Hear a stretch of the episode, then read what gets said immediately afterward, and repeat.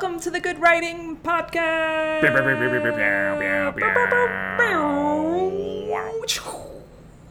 On this episode, we talk about uh, a short story by Kathryn Harlan from her debut short story collection, which came out last year in 2022. We talk about a short story named Algal Bloom. You can read an earlier version of this on the Michigan Quarterly Review. Today's episode it is about a lot of things, but it is primarily about the nature of villainy and the nature of, of what makes a character villainous and the ways in which we can make our protagonist seem villainous within a story. We also talk about the nature of a, a central death metaphor that is within this piece um, that uh, we come to attention to and the way that that interacts with nature. Um, the, those are two of our big themes, and I hope you enjoy it. It's so gorgeous. It is so gorgeous. It is such a gorgeous climax. Mm-hmm. Honestly, pause this episode, go read the short story. Enjoy. Yeah, yeah, absolutely. Enjoy. Hello to you, Emily. Ben, what's good, buddy?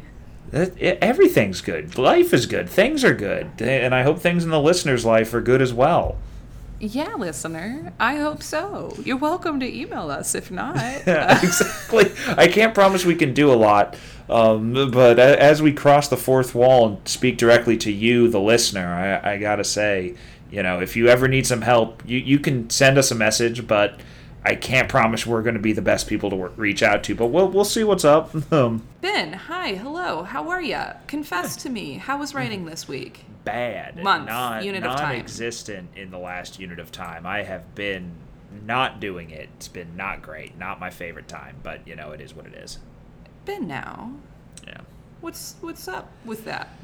Uh, I'm at work, and at work, I'm working on the magazine a lot, and I'm trying to make th- sure things are good there, and then just, you know, doing other things at work and just trying to keep up with all that crap. Um, but yeah, and also I just, like, haven't, like, I, I'm beginning to get the itch again. I can feel it, like, that I'm like, okay, it's, I'm starting to get antsy that I haven't written anything, so I, I need to sit down and write something. Like, mm you know, I, I think part of it is that I have a story that I never fully finished drafting, and there's that part of me that says, well, if you go back, you have to finish drafting that. And then it's like, but I don't want to finish drafting that. I hate that now. Now that's bad to me. not only eat your veggies, but eat your veggies from two weeks ago. Yeah, exactly, exactly. Like, uh, man, that's that's pretty mean. That's being pretty mean on yourself yeah, I should probably just write whatever instead and just, you know, see what comes out of that. And that'll probably be better. Like, I'm pretty sure you're the resident write whatever guy on this yeah. pod. Uh, yeah. Yeah. Mirror yeah. that advice back to you. exactly. I, I probably should follow my own advice and, and uh, just kind of write write something instead of um, worrying about nothing. mm. Mm. Yeah. Mm. But yeah, how about you, Emily? How is your writing? Quite good because I'm Yay. not working. I uh, got laid off, and this is my dream job. Severance is my dream job. I have never been more productive. Mm. Um, this is phenomenal. I am I'm on such a good workout routine, um, and I'm actually writing. So nothing's come of it yet, but I'm putting in the work, and that's that's quite the change. Uh, I gotta say, I think work mm-hmm. work might be the main obstacle to writing work. Uh, yeah. It's my spicy take. Yeah, because um, uh, the act of artistic creation is still uh, work. It is labor in, in yeah. the uh, the true sense. Um, so to compound that on top of other labor uh, is difficult, and is difficult mm-hmm. for many mm-hmm. working artists of all stripes, uh, writers included. Um, yeah, mm. so I, I get that being free of the yoke of having to use your brain all goddamn day to do something and it allows you to use that brain for other things. That makes a lot of sense. Yeah. She's she's writing. She's putting those Ooh. fingertips to keypad. Hell yeah. Uh, just wondering short form stuff? You working on a longer form thing right now or where's it landing we'll see what it becomes. Okay, um, I've cool. had an idea that I've been noodling on for a long time that I would love to make a longer form thing, um, but we'll see if it actually has enough momentum to be that um, once I get further into it. And in the meantime, I'm doing some like, I like used to never, um, when I was working, because I was, you know, usually working pretty significant amount of time per day, and um, I would never just like kind of free write, and I'm actually just mm. kind of trying to do more free writing because I, I used to think like, my gosh, if I have any time at all, I have to devote it to the really big long project that's mm-hmm. so important because mm-hmm. otherwise I'll never get a big long project out, which is probably true, but also mm-hmm. like creatively I ran out of juice because I wasn't doing any like weird little ditties that may or may not eventually get folded into a bigger project or might just be a weird little ditty that stays in the notepad and that's okay. Um, I am hereby in favor of weird little ditties. That's what I'm trying to say. Yeah, me me too. A weird little ditty will get you far, or at least mm-hmm. it'll you know be something too. Because I, I I feel similarly like when I've worried about stuff, it's like oh I gotta write the novel, you know, the big project. I'll, I'll use the word like that that it is. It's just like oh, How no. dare you. If I want to have written a novel in my life, I have to write a novel. But then there's also that part of me that's like. Dog, what if you just got a few short stories published at all? Like that would be that you'd also feel pretty good about it, I think. And I'm like, well, fuck you, me, but you're right. like, I like your internal monologue. Yeah. Dog. Is that okay? Okay, detour. Mm-hmm. But mm-hmm. um, in your internal monologue, mm-hmm. what do you refer to yourself as? Is it consistently dog? Uh, it's not consistently dog. It, it's usually, um, it, it's usually, it's usually I. If I'm being completely honest, it, it's usually a first person uh, uh, monologue, but or you. Sometimes it's second person. Uh, that that happens a fair amount, referring to myself in the second person in my own head. If I'm considering what I have to do, I'm like, you have to do this. I say to myself, denoting a weird, you know, metaphysical thing of what I consider the separation between thought and person, right? Like, uh, yeah. on the first of the two very long hikes that I went on to Mm-hmm. process being laid off, um, very long, very hard hikes that I went on to process being laid off, I realized that I had started internal monologuing in a gentle parenting way. Like, Mm. hi, sweetheart. I notice you're feeling a little cranky. You want to sit down and have a snack for 10 minutes? Like, I was like, where did sweetheart? Who is she? Who is she? She doesn't want kids. Where is she coming from? I don't like this. oh man, no, good for you though on being nice to yourself. Like that rocks. Like, It's been a journey. It's been a journey. My year of intense personal development. Um, That's nice. Like you gotta do it. Come on, let's go. Hey bud. hey, bud, you're a little winded. You want to look at the vista for a minute? did did you ever you know how how would you react to your own gentle parenting though? Would, would the character take full shape of like the petulant child in response? No, no snack. I don't want it. like No, Ben, you know I've always been obedient to authority figures. yeah, Um, true.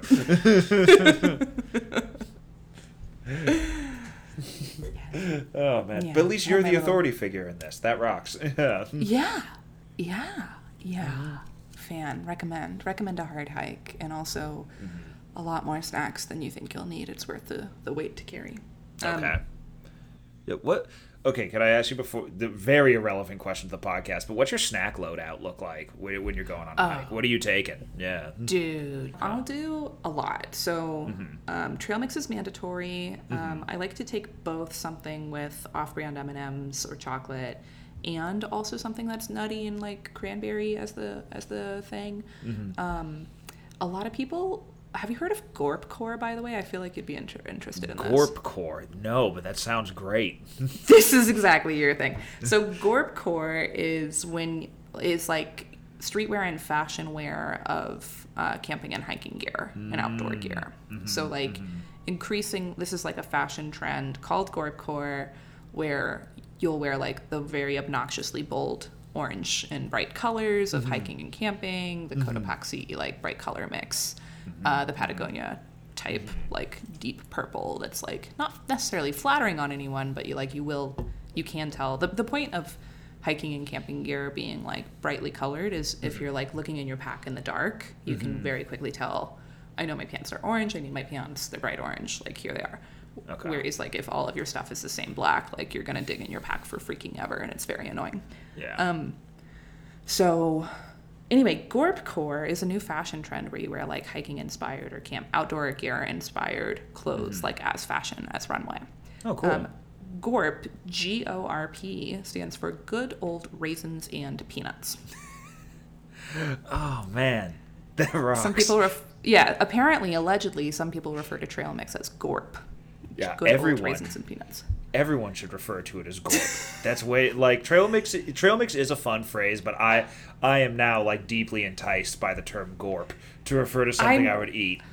What a delightful series of sounds. However, I do strongly disagree. Raisins and peanuts are not the primary. They're not what's serving in a trail. Okay. mix for me. Okay, They are fair. not the the the the um, reason for the season. Um, so it's it's I'm ha- I'm struggling with gorp because I just don't like raisins and, and peanuts as much as I like chocolate and walnuts or Mm-hmm. pecans. Probably not in that mix. Yeah. but that Anyway, is superior. yeah. Hmm. Yeah, yeah. So uh, a lot of snacks. Um, I am a lot of protein bars. Mm-hmm. Well, granola bars. Um, definitely the dried mangoes or dry, uh, dried mangoes from Trader Joe's. That's like Oh, yeah. Mm-hmm. essential, essential hiking stuff for me. Mm. Um, that's also fun to just pass around because it's like I've got a lot of vegetarian friends, so like it's something like jerky textured without being. Oh, offensive. nice. Yeah. Cool. Cool. Cool. That's great. Yeah. Anyway, that was a tangent. yeah, well, I'm very happy to know that. Like that, that rocks. And, and yes, I, I second uh, the uh, the Trader Joe's dried mango is not just good for camping, but literally any time during the day that you want a delicious treat. Oh, it's the best. just really good. It's Yeah. just really good. Um, yeah. Colorado girl things. oh man, excellent. But yeah, so now that we have established uh, trail mix preferences uh, as well as the fact that riding has been going well for you, which awesome, very glad to hear that. Um, so sorry, condolences to you and yeah. yours. Um, re- re- rest in peace, mate. But um, do we wish to move I- into uh, this to this week's uh, topic, this story? Let's talk about Kathryn Harlan. Kathryn Harlan. okay, um, algal bloom, like blooming algae, algal bloom, is the first first short short story in Kathryn Harlan's debut short story collection, which I was obsessed with. Um, Fruiting Bodies. I think I posted about this on social media literally four times. Um, Fruiting Bodies is Kathryn Harlan's debut short story collection. It came out, I believe, last year in 2022, and it is from uh, Norton and Company, which is an indie press, um, a very prestigious, like well-established one, but Norton and Company. So this is an indie short story debut collection, and I loved this collection. If you are looking for a lit fic short story collection, especially if you like queer themes or any of the themes that Ben and I are about to talk about, um, this thing rocked. Fruiting Bodies. Um, Algal Bloom short story opens a collection and the earlier version of it was published by uh, michigan quarterly review so we'll link in the show notes a link to the michigan quarterly review version because that is available online um, if you would like to keep up with this episode i recommend that you pause this episode follow the link in the show notes and read the online version of it and then i think you should buy the whole collection but like you'll enjoy this conversation more if you read at least the online version of the short story before we talk about it and it's it's good. Uh, spoilers. It's it's a good short story. You'll probably like it. It reads very fast. Uh, re- really entertaining read. Good stuff. Yeah. Let's do it.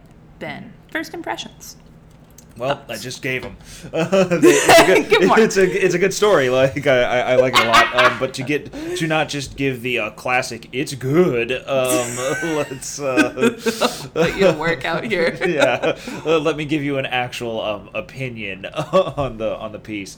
Um, so yeah, so so we have this uh, story um, dealing with these uh, two young women. Uh, one recently turned thirteen, the other twelve, um, going on thirteen. Um, together in the uh, mountains uh, for the summer. Uh, they are uh, friends only when they are here. They do not know each other outside of this place, but they both come here to visit their grandparents during the summer and spend time, you know, give their parents some time off from them, um, which is a good privilege to have, I assume, if you have a teenage child of any kind, because they do seem to be a bit of a problem, as this story uh, relates. Um, uh, uh, Tricky. yeah, um, the uh, the thing that I uh, really like about this story is there's kind of a sense of creeping dread throughout the whole thing. Like there's this very like like sinister's not the word. It's not sinister. Like no no one is like evil or anything in this, and there's not like a, a simmering violence, but there is just like you know the it, it's illustrated very well in, the I'm looking for the page, but they mention at some point the narrator mentions that they realize like the omnipresence of death. Like the, Mhm. the kind of like this creeping sensation and the realization of, of the end of all life, um, which, which is this kind of like it, which is the sense of dread that's throughout this story that's illustrated and that is what's spoken aloud. But i think that that like relates to an interior anxiety being expressed by the narrator like dealing with not just that but with like you know a, bur- a, a burgeoning sexuality a, a, a new mm-hmm. a, a newfound like relationship to her grandparents and her friends and to all these things and just that general adolescent anxiety without being able to put a name on it. So it just kind of reaches out its tendrils into everything. And i, I think that comes through really well in, in that sense of dread brought about in those parts that are said aloud which are things like that realization of the omnipresence of death. I think it's also represented very well in the ways that the um, narrator and her friend are very mean to the narrate to the uh, friend's younger sister for like Yeah. no real reason. Like they, Cousin, they just kind yeah. of sh- the cousin. Thank you. Um, Yeah. yeah. they they just kind of like really like hammer on this very young girl. She she's maybe like eight or something. And, Yeah. and they're just incredibly mean to her the entire time to the point where she says as much um, Mhm. a- and it's you know that it, it just kind of comes in this form of lashing out and not being sure how to control that emotion and i, I think it does a great a great part of just like showing that quietly and, and having the loud parts that are stated be the um, the effects of that cause while never stating the cause directly within the within the piece itself and i think that was lovely Love, love that. So agree. Um, yeah, I think I f- so firmly agree. It's a pretty quiet story, um, and the like tension is mostly quiet or implied, and it that makes it very literary. Um, and uh, they are incredibly mean. So it's two main characters, Vienna and the narrator. Vienna's the 13 year old, the narrator's the 12 year old going on 13. And then um, got grandparents, they've got um, Vienna, the friend's uh, younger cousin Abigail, and then the younger cousin's aunt. Um, those are, I think, every character mentioned here. yeah Um, and they are Vienna and the narrator are just like so freaking mean to Abigail for no reason, um, in ways that we'll talk about in a 2nd mm-hmm. And uh, but most importantly, Ben, I just love like really good lit fic has so many different elements going on at the same time that like readers from different backgrounds can latch on and like be excited about different elements entirely. Like, of course, Ben, who loves horror, loved this creeping sense of dread, and of course, I, who am squeamish and don't read any horror other than the ones that Ben makes me, didn't even like kind of over my head. Yeah. you know, like I love that about really good short stories that like we can, like, yeah, you're right, that's totally there, and it just like hardly even uh, registered for me. I love it. All right so then my question to you is then what what, what is it that you're finding in this story what, what, what stands out for you Um, three things I want to talk about today. mm-hmm. Starting with um, this story has a really good representation of this whole collection. Um, Kathryn Harlan does like amazing work with like tension between the two main characters. There's usually two main characters in these short stories. They're usually both queer women, and there's like something unspoken. One of them is more attached than the other, is afraid that she's more attached than the other. And I really like how that's done in this story. Um, so let's stop, let's just pause and talk about that for a minute. Um, starting with, I want to read uh, the quote on the first page of this book that made me, like, from the first page of this book, realize this is going to be my short story collection of the year. Mm-hmm. Um, is the narrator and Vienna are greeting each other for the first time. Mm-hmm. And the narrator says, I missed you, I said, and then worried that she would not have also missed me. Have you seen it, The Lake? S- Oh my God, what delicious dialogue. like, I missed you, realized that you just went out on a limb for no reason, and then you quickly changed the subject. Yeah. Um, that was delicious. It established their dynamic so quickly that, like, the narrator really admires Vienna and is afraid to articulate it and doesn't want to take the risk of articulating it. And um, yeah, it's just a delicious way to deliver dialogue. Like Mm-hmm. throw in that dynamic and then change the subject so that they can keep talking about have you seen the lake or not yet. Mm-hmm, mm-hmm. Yeah, exactly. Just that immediate taking it back, not allowing the other character to even respond in kind, like it, following that. So you know, and then the the ambiguous moment right after that, where Vienna is she nodded as she straightened up. And what's that in response to? Is it in response to being mm-hmm. missed? Is it in response to the lake? The narrator's muddled it for herself so she can never know the truth of about what's going on. Like, yeah. Yeah. Take the risk, kid. Like you could find out where you stand if you let her. Like risk being vulnerable and then you get the information that you are hoping for. Yeah. Ugh. Exactly. Like, delicious. So first and foremost, I just love the tension between these two mm-hmm. characters, mm-hmm. um, and like the power dynamic too. Mm-hmm. Because um, one thing interesting in the story is like the narrator likes Vienna more than Vienna expresses liking the narrator, right? For sure. Um, and thinks Vienna's cool and edgy. However, it's Vienna's the one with the absentee caregivers here. It's the narrator's grandparents who are driving them places. It's the narrator's mm-hmm. grandparents who is letting Vienna come stay over. Mm-hmm. So like mm-hmm. inside the narrator's head, Vienna has the power, but like objectively from the outside, the narrator is providing the space for their friendship and providing Vienna something to do all summer. Yeah, yeah, and, and I think it's interesting because it's like that that power dynamic that you're speaking on there is like is one that the narrator is handing to Vienna the entire time. She it's not a scenario like Vienna has like a dominant personality for sure. Like she's very like laissez-faire. Like you said edgy is I think the right word, something that she's going to kind of say what she wants and do what she wants, which holds a lot of power when you're a 13-year-old. Like that does have a, like a, a shocking effect on other 13-year-olds for sure. Um, but the reality is is that all power that she has is just what uh, the narrator is reading on to her as being powerful and, and just like not realizing that she is literally in the exact same position potentially. Like could be doing exactly the same thing behaving in exactly the same way and in many ways is and we just don't see what vienna's internal monologue in relation to that is because it might be the exact same thing like the same Yeah. fear and anxiety are definitely exuding from her in the same way throughout the story. Like, yeah. Yeah. Um, I love that about it. And I like, too, the main thing that I love in this story and in the rest of the collection is how she approaches villainy. Who is the bad guy here? Um, and I think the story really captures, in a way, in this story, it's about like the narrator starts being fucking villainous in order to keep up with Vienna. So I'm going to read two examples of that. Um, first, uh, they're talking, they're being super mean to Abigail in this section. It's on page 9 Uh, I'm going to put beetle eggs in your mouth while you sleep. Vienna stretched out her legs. Her foot brushed against my side, her thigh right next to my cheek. I could smell the lake water on her, feel the damp heat of her skin almost in my mouth. The heat of a fire started in wet leaves. I felt suddenly panic sick at the prospect of the dry trees, all that hollow, still standing firewood. You're not, Abigail said, and I kicked her lightly because I could.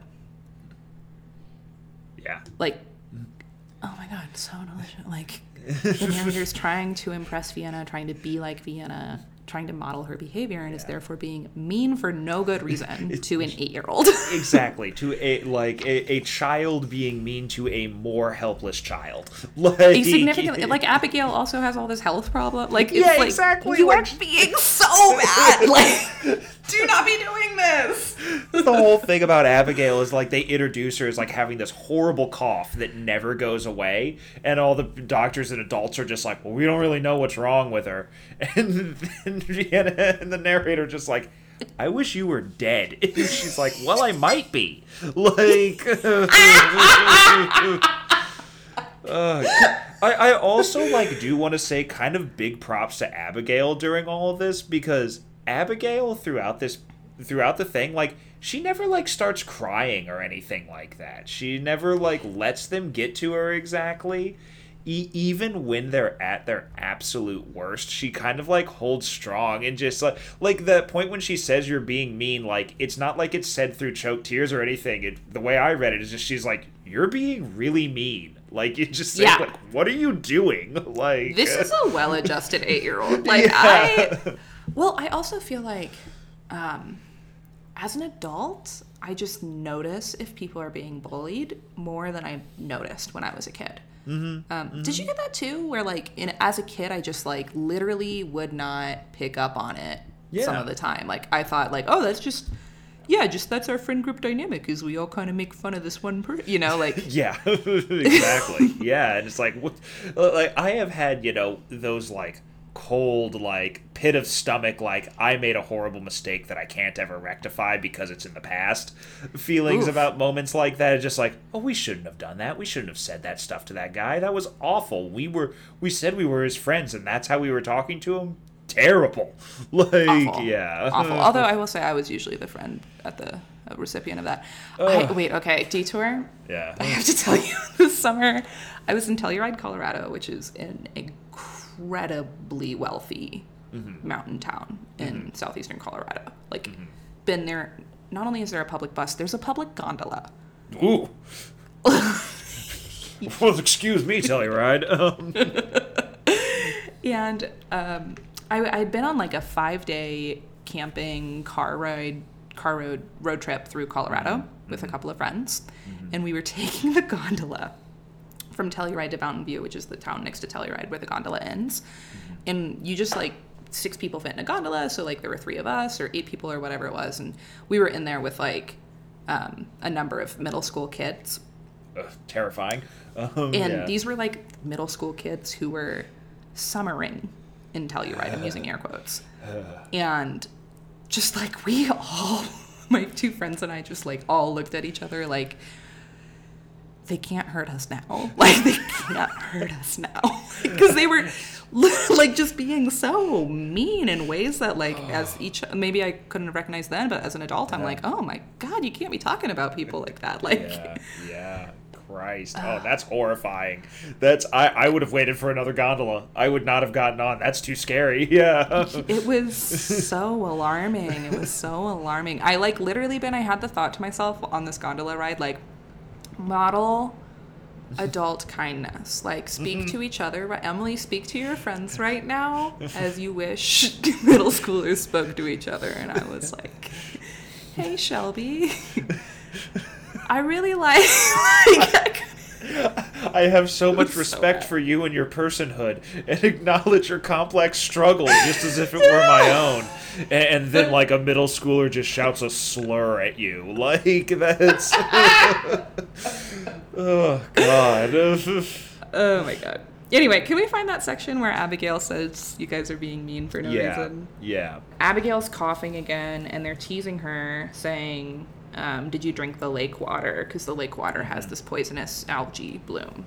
Yeah. Um, Abigail finished her coughing. She straightened. She drew in a long breath that I could hear rasping all the way down her throat. Why are you so mean? She said, and she sounded just astonished by it. Yeah. Vienna then says, Don't be a little bitch. And Abigail says, You can't say that. And then Vienna says a bunch of slurs in order to be edgy. Bitch, Yeah. bitch whore, dyke slut. Horrified, I giggled into the heel of my palm. We were in middle school and it felt good to be liked by someone who didn't like many people. You both you're both so mean, Abigail repeated. You're both so horrible and so mean to me. yeah. Go Abigail. Just like, yeah, exactly. go, Abigail. Standing her ground on that. Like, not, you know, we, we have a little bit of reaction where, where she's just like, Jesus, the- why? Like, I think you have the problem, is how that reads. It's like, well, what's going on? Like, I didn't do anything. Like, yeah. yeah. Literally, she's just coughing. Why are you being so mean to her? Yeah. Um, Yeah. But yeah, they were being super mean for no damn Yeah. reason. Um, Other than, as the narrator says, it feels good to be liked by someone who's mean at the time. If you haven't been to therapy yet and that feels familiar to you, um, yeah, someone disapproving, actually approving of you, like that feels amazing. So that's the dynamic that the narrator's seeking with Vienna. Um, Yeah. There's one other moment I want to, uh, one other quick quote I want to read about that. Um, a narrator says, page 13, what about your aunt? And then Vienna says, that bitch. I blanched. I liked Chelsea. How she was pretty and young looking, kind to her annoying daughter, and so far as I could tell, mysteriously husbandless. She was something like what I thought womanhood could be the confidence, kindness, long hair, and narrow body. I didn't know Chelsea well, but I wanted her to like me too. I wanted Vienna to like me more, though, so I said nothing about Vienna calling her aunt uh, a bitch. Yeah. Um, middle schooler logic. Truly middle schooler logic. Like the mean Yeah. kid being less mean to you than they're mean to everybody else. Yeah. Like, that's a middle schooler desire. Mm-hmm. Mm-hmm. Exactly. Like just the the, the approval seeking uh, uh, of it all, of just looking for that anywhere, and like, like you said, especially from someone that doesn't give it, like someone who like if it's rare approval, and, and it's also Mhm. approval that is like given through like obedience to to a certain Mm. extent is how this feels like you know oh this person Mm. likes me because i am agreeing with them on everything they say like i'll allow their per- personality to subsume me which is like why she goes into bullying abigail later on because she's you know existing within that space like yeah existing within in the space uh, and mirroring vienna back to her yeah Yeah. But at the same time, whatever your motivation is, if you're a bully, yeah you're a bully. Like, yeah you have. yeah I just find the story, and she does this again in another story in this collection, Fruiting Bodies, the t- titular. I love that word, titular story. Um, where, like, you're empathizing with the point of view character, you're empathizing with the point of view character. She does some rank shit, mm-hmm. and you're kind of, I, I, as a reader, I felt kind of like shocked. You know, I felt Yeah. like, oh my God, I've been along for this ride this whole time, but at the end of the day, she just did something villainous. yeah And it yeah made me realize, oh my god, I've been sympathizing with someone who turns into the villain. Yeah, I, I think that's interesting to use the term villain to describe these things because they, they this is a story that I, I think does like doesn't have that clear protagonist antagonist structure like, you're saying because that's what you're saying right now like you're describing the protagonist as the villain and not in an anti-hero sort of way like not to use Mhm. the you know the tropes that we're all familiar with like it doesn't fall into that like it, it, it's not because she doesn't do anything heroic it's not that kind of story like it, No. where that sort of thing happens like yeah it, it, it's much more this you know the the messy human nature of it all um, being that you know this person that we follow and like you said empathize with because like I do feel for this child. Like you know she's discovering herself and having a hard time of it as many as everyone does. And, and it's you know what what Mhm. how can you not feel empathetic towards that? But then you know to see how that like bubbles over into people doing bad things and like making poor choices for how they're going to display themselves and what they're going to be in those moments when they have the opportunity to do otherwise is is you know is very apparent. Like especially because we have this young character the the narrator being someone who's coming to terms with her sexuality and it's being implied that she is queer in some way or another and then Yeah. seeing this woman Chelsea, who they are also implying is queer in one way or another, um, the, with her mysterious husbandlessness, um, this potential role model uh, uh, and this rejection of this person in favor of this other person who doesn't even like, who for the most part, as far as we can tell, likes the narrator because she just agrees with her. Like, yeah. Yeah. We don't get any interiority on Vienna. Um, Mhm. No, not at all. Yeah. Yeah. Until I sensed in the scene where they go into the poisonous algal Yeah. bloomed lake, Yeah. um, I got the sense that Vienna, that each of them did not want to be in this lake and knew this was a bad idea, but didn't want to be the one who chick punked out. Yeah, that, that's exactly it. Like that that's such a strong scene too. Like that that's the center point of the story, of course, is when they enter this this poisoned water and like don't don't even know if it's going to kill them because they've been told that it's going to kill them already and like we know that it doesn't because we have flashes forward, but yeah. Yeah. I mean, they literally had a rumor about like a Jack Russell Terrier dying, like terribly because of swimming in this water. Um, What um, what about the language made it the centerpiece for you? Uh, uh, let's see. Like like this moment, like it, it- the thing. Uh, I'll go to the language, of course, but just while I'm looking for that, um, you know, that that that feels with such like a, um, you know, metaphorical center in the piece to me because it, Mhm. it it's like this moment where.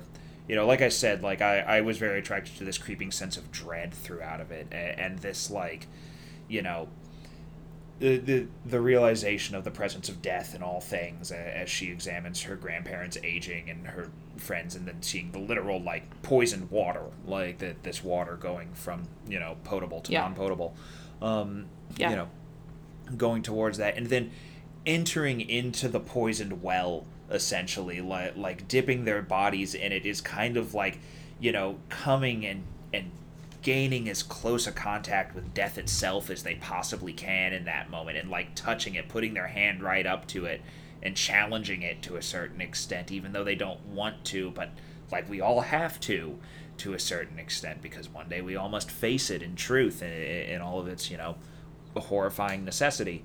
Um, and they they come to the water and, and literally like subsume themselves in it in the knowledge of death and then have to then emerge from it forever changed with the knowledge of their own mortality throughout the rest of the rest of their lives like and, and it just I comes through love this guy. I love this guy. This has been so cool. Can you tell Ben was a, a, a philosophy major in undergrad? Like, I love this guy. for sure. yeah. Ah.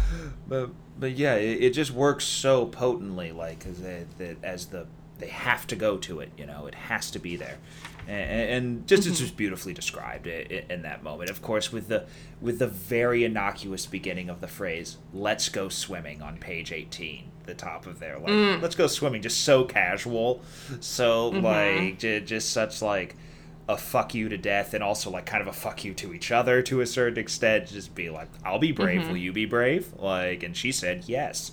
And put the flashlight down to take off her clothes.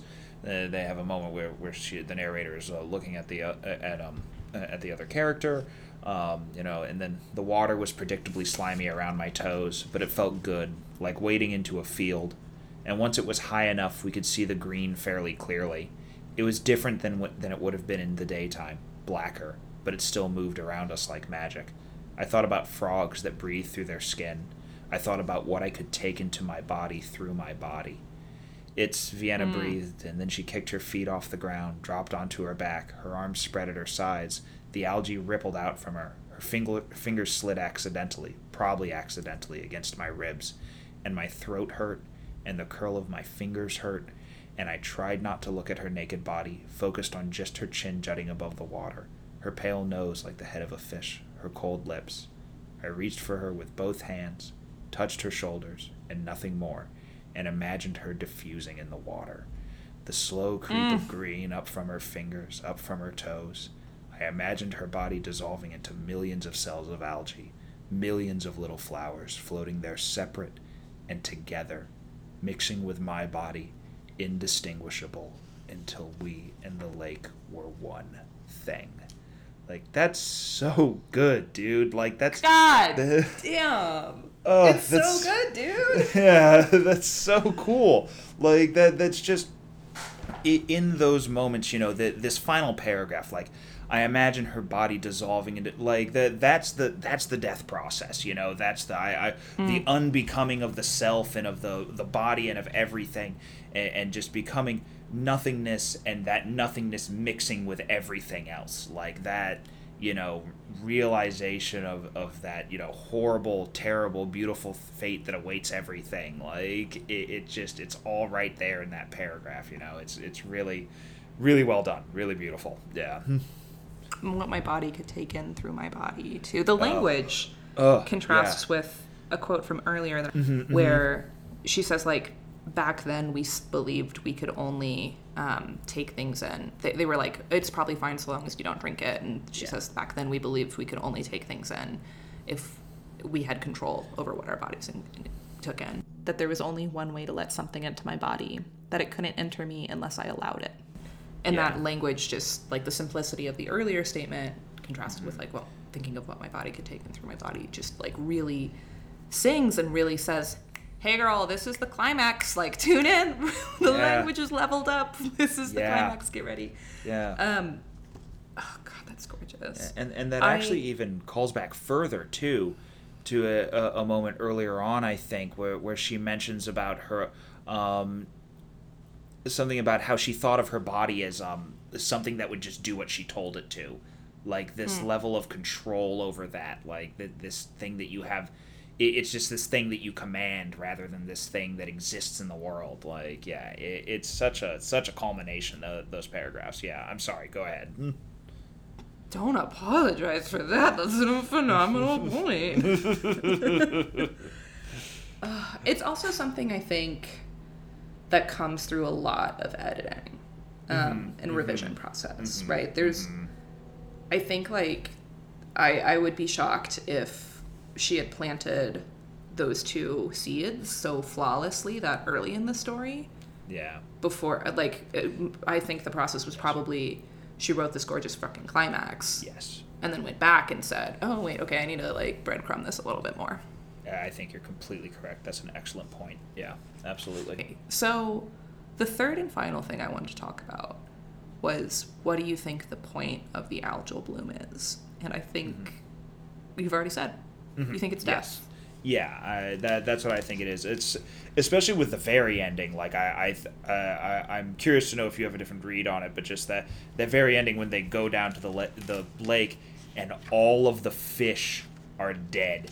Like i in this moment of terror, you know, like that. Uh, that just in, in like on a non-metaphorical level in the world of the story. Like if you just went swimming in that lake the night before and you go down the next morning and now all the fish are dead. You've been here for weeks and they weren't dead yet, and now the night that you were there yeah, that, that's like, was it more? Was it extra poisonous last night?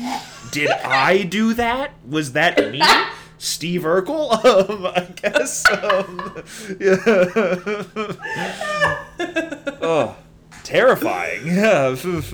Yeah, yeah, it's a phenomenal ending. Um, especially like, I love an ending where like, you know, I love when the dialogue contrasts with the scene, and it's such an ugly thing to look at. And then the final moment of dialogue is the narrator's grandma saying, "Look at that," which I kind of only say about positive things. the, the dialogue is really on point throughout this story. It, it- the way it contrasts between the um, the the um, narrated wo- uh, work. Yeah, like um, Yeah. I'm so glad you're here. I'm so glad I've got a philosophy major friend to remind me that things are actually just representing death. Um, because well, my take please. was that I liked that um, there was no explanation given of why there was an algae bloom this year. Um, And um, my, I'm I'm a pretty practical, often very literal reader on first draft, and um, so I really liked that it was just like this terrible poisonous thing that is nobody gets in these narrators don't care this narrator does not care about like the science of why algae blooms or why it's happening here.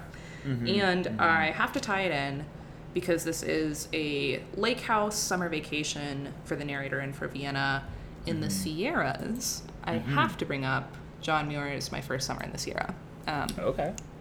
hello she's an environmentalist girly. Um, do you know this book john muir's No, the, my first summer in the sierra uh, John Muir uh, kicked up, kicked off the. He founded the Sierra Club, um, and uh, he, which really started like environmentalism as a political activism. Um, And uh, it is based on a summer that he spent enjoying the mountains of California, the Sierra Nevada range, which is where the story is set.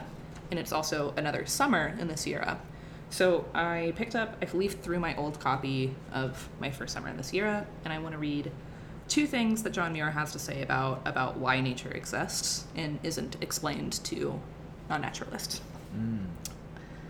Um, like most other things not apparently useful to man, it has few friends, and the blind question, why was it made, goes on and on with never a guess that, first of all, it might have been made for itself. Um, just an attitude about, like, nature not as like something that God made for the Christian man to control, but just like it's there. It like it is. is. It just is. Um, and hold on. Second quote. Uh, John Muir has like some conflicting, like that's my interpretation of that first John Muir quote. He's got another two others I want to read really fast. Um, These blessed mountains are so compactly filled with God's beauty, no petty personal hope or experience has room to be. So being on a phenom- in a beautiful space like you're, you have trouble being caught up in your own personal drama. No petty uh, personal hope or experience has room to be.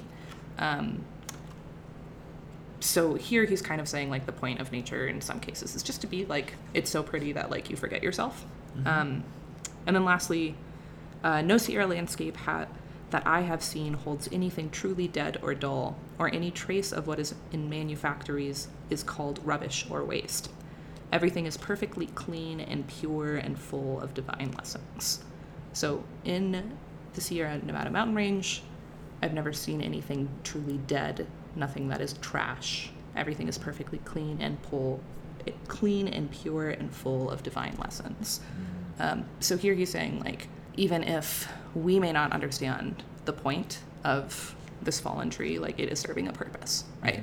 Mm-hmm. Mm-hmm. We don't have to understand why nature is happening mm-hmm. in order for it to like play a influential role in how we interpret things. So even though we don't know why the algae bloom happened, we understand, we can accept that it did, that it has its purpose within this landscape that we may not understand, and we can definitely like in, invent, like take take lessons from it and like interact with it in a way that uh, poisons fish or uh, gets a uh, twelve year old to understand herself better. Absolutely, like like yeah, exactly. I I- think the point you made, the that first quote you bring in re- resonates really deeply on that. It, it exists because it exists without us, right? Like that that you know he brings in a Muir br- br- brings an excellent point there, saying like what is the purpose of nature? It's like that's contradictory to what you what nature is on, on its base level. It is inherently without purpose. It is simply itself. It is beyond us. We are an aspect of.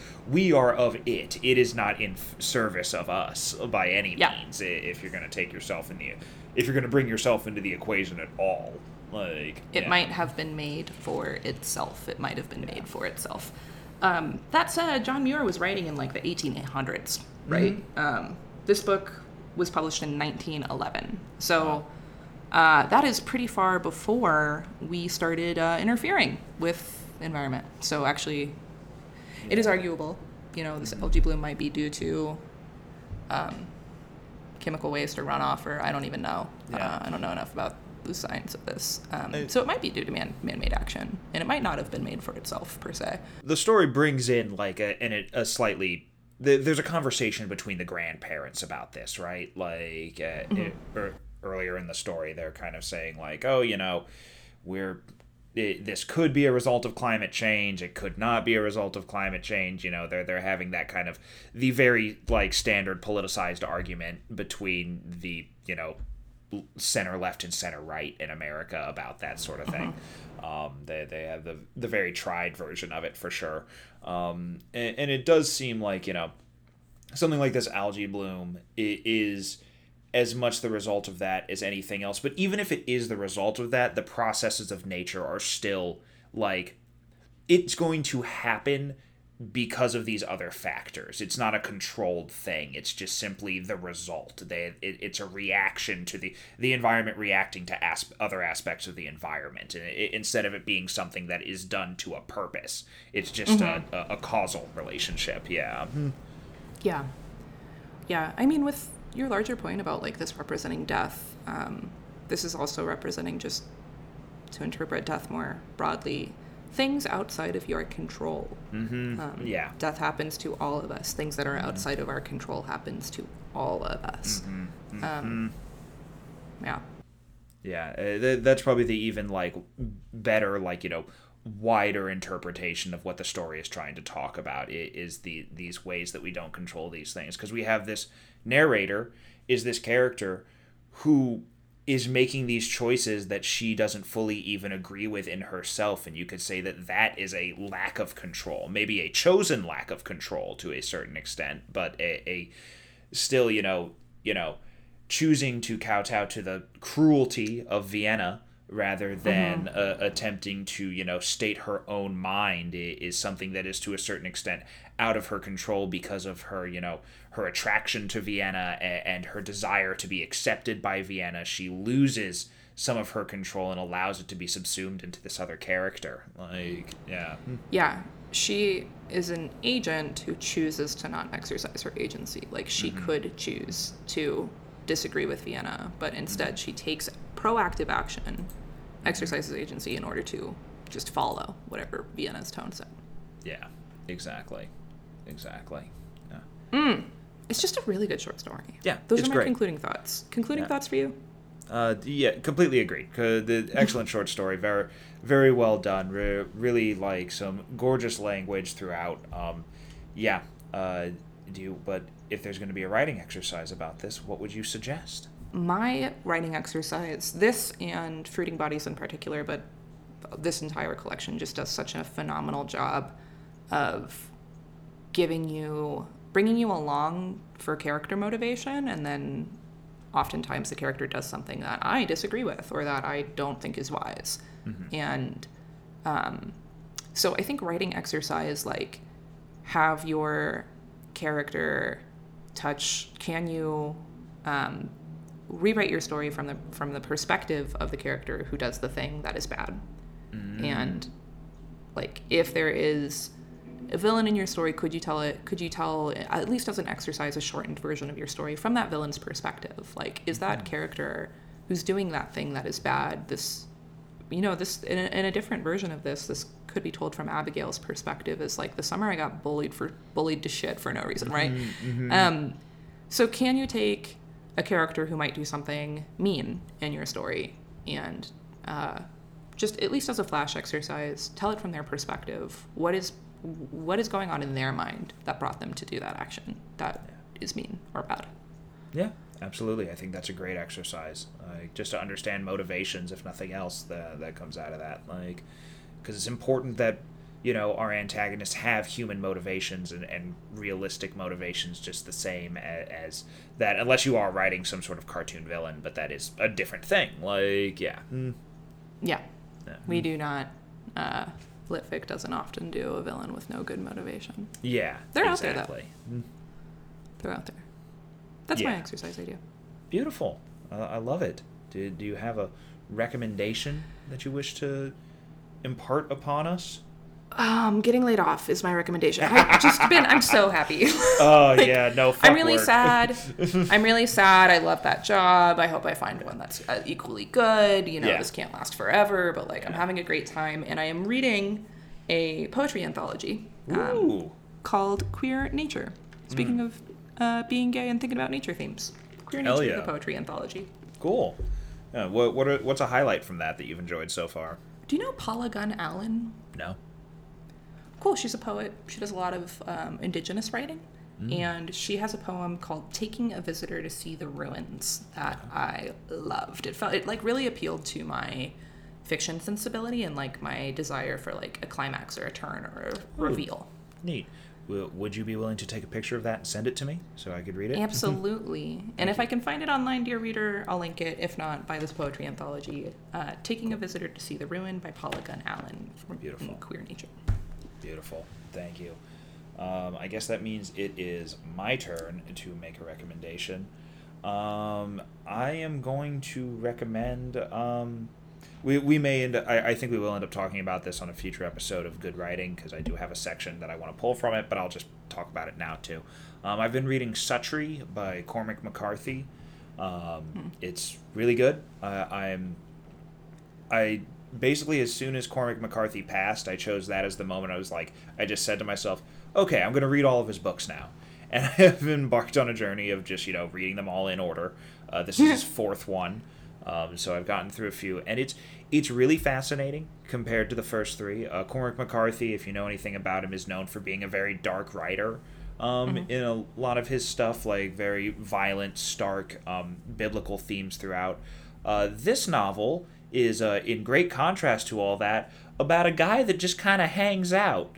Like he, he's just kind of like a dude just chilling around with his weird shitty friends and it's like 500 pages long and the, it, it's really beautifully written. And there is some dark mccarthy stuff in there of course because he can't help himself but like so much of it is just like i don't know just kind of about a goober hanging out with other goobers and they get they do some shit like he, he you know nothing much happens and that's fine and it's uh, it, it's it's a really good it, it's just a, a very relaxing read a very kind of you know a, something to ruminate on a lot of the time. Like it is a very mm. big thing throughout this. Like it just kind of like these little incidents happen, and you just kind of get to examine them, and they feel very human and real, and, and um, you know tragic and comic at the same time. It's it's very good. I, I like it a lot, and, and I think we'll probably end up doing a section of it for our next episode or some episode down the line. Yeah. Sweet. Sounds great. What was the name again? Uh, Suttree. S U T T R E E. Cool. Um, this concludes this week, bi week, month, quarter, or annual episode. I hope not annual of the Good Writing Podcast. Um, thank you for listening. Uh, yes. Uh, we've been the Good Writing Podcast. Uh, we've got an email address if you'd like to email us goodwritingpodcast at gmail.com. Ben, do you want to plug your lit mag? Yes, I also want to do that. Uh, submit to Magazine One. Uh, the, we are still open until November 5th for uh, submissions. Uh, that's magazine-one.com. That's magazine-the numeral one.com slash submit. That'll take you right to our page. You can submit with, through our Duosuma account. We do not have a submittable because it's too expensive. Uh, we have a Duosuma because we can afford it right now. Um, so, but it's if you have a Duotrope account, you already have a Duosuma submission account. If not, you hmm. just start a free Duotrope account. You don't need the paid version to do any of this. Um, and submission fee for the magazine is five dollars. Uh, we take all comers, uh, fiction, poetry, nonfiction, uh, visual art. It is, if you have visual art that you would like to submit, please submit visual art. We have received zero visual art submissions, and we really do Ooh. need some. Um, that would be really helpful to us and would be good because I don't want to have to ask my manager, who is a visual artist, to uh, be the person that does the cover for us. But I will if no one else does. But if you submit it, something, we would really love that. Uh, you need a cover. You need yeah. a cover image, preferably interior images. Yeah. Too. Um, I will echo. I'll, I'll put that on blast.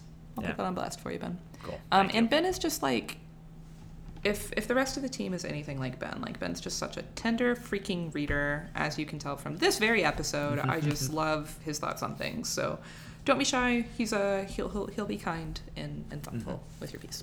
Yes, please. So submit away, my friends. And I would really love if you mention in your bio that you're a good writing podcast listener. Uh, I will notice, and I'll leave it at that. Dope. Thanks, everybody. Have a great week, a month, or other unit of time. yes, peace be with you. Until the next time. Bye. Bye.